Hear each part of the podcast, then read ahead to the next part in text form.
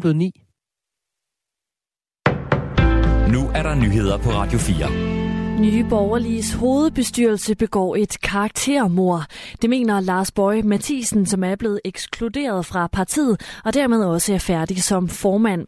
Partiets hovedbestyrelse beskylder ham for at stille krav om at få overført ca. 350.000 kroner til, til sin private konto.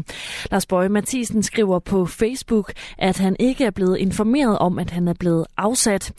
Og det, som de forsøger at hænge mig ud på, er direkte pinligt og usandt, og viser blot, hvor desperate de er for, at vælgerne og medlemmerne ikke får sandheden, skriver han videre. Nyheden om ekskluderingen af Bøje Mathisen kommer også som et chok for partifælle Inge Marie Tryde, der er regionsrådsmedlem i Region Midt.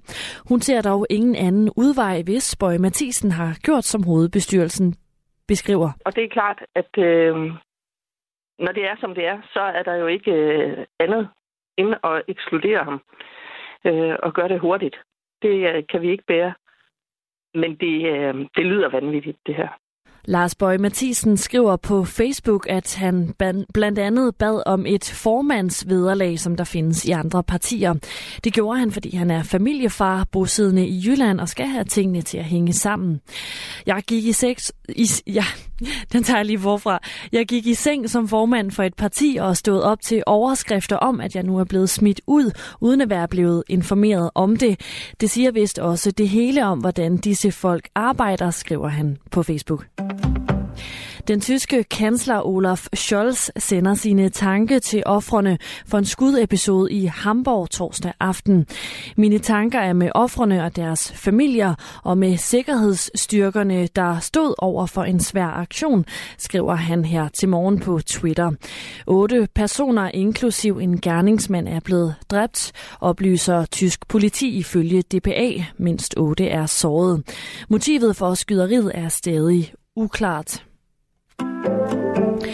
Jon Steffensen, der er folketingsmedlem og kulturordfører for Moderaterne, fastholder, at han ikke har forfalsket en underskrift, da han var teaterdirektør på Avenue T. Det siger han til DR her til morgen. En tidligere ansat på teatret har beskyldt Jon Steffensen for at forfalske et bestyrelsesmedlems underskrift tilbage i 2017. Ved hændelsen optog den anonyme medarbejder angiveligt en lydoptagelse, som efterfølgende er blevet offentliggjort. Overfor DR fastholder Jon Steffensen dog, at han ikke har gjort noget forkert. Jeg har ikke forfalsket en underskrift, og jeg har ikke mere at sige. Den slags skal afgøres i retten, hvor lydfilen skal evalueres og lægges frem. Det håber jeg, I har respekt for, siger Jon Steffensen. To personer er blevet tiltalt for at have planlagt et drab på en gravid kvinde, der blev slået ihjel i Holbæk i november sidste år. Der er tale om en 25-årig mand, der er tiltalt for at have udført knivdrabet, mens en 34-årig kvinde er tiltalt for at have medvirket. De skulle sammen have planlagt forbrydelsen. Det skriver Midt- og Vestjyllands politi i en pressemeddelelse. Begge tiltalte har under tidligere retsmøder nægtet sig skyldige. Drabet blev begået sent om aftenen den 3. november. En 37-årig kvinde, som var gravid, havde netop fået fri fra det plejehjem, hvor hun arbejdede på, da hun blev angrebet med kniv i sin bil.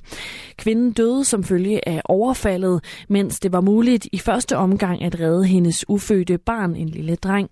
Han døde dog få dage senere. Forbrugerpriserne var i februar 7,6 procent højere end et år tidligere, viser tal fra Danmarks Statistik. Det udgør et lille fald fra måneden før. I januar var inflationen på 7,7 procent. Dermed fortsætter inflationen med at falde efter, at den toppede i oktober sidste år. I tallene fra Danmarks Statistik kan man dog også læse, at hvis man fraregner prisudviklingen på ikke forarbejdet fødevarer og energi, så stiger inflationen i februar.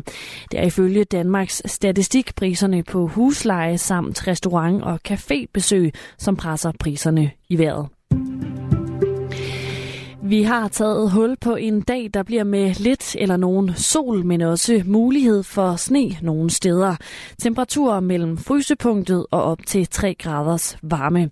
Det var nyhederne her på Radio 4 med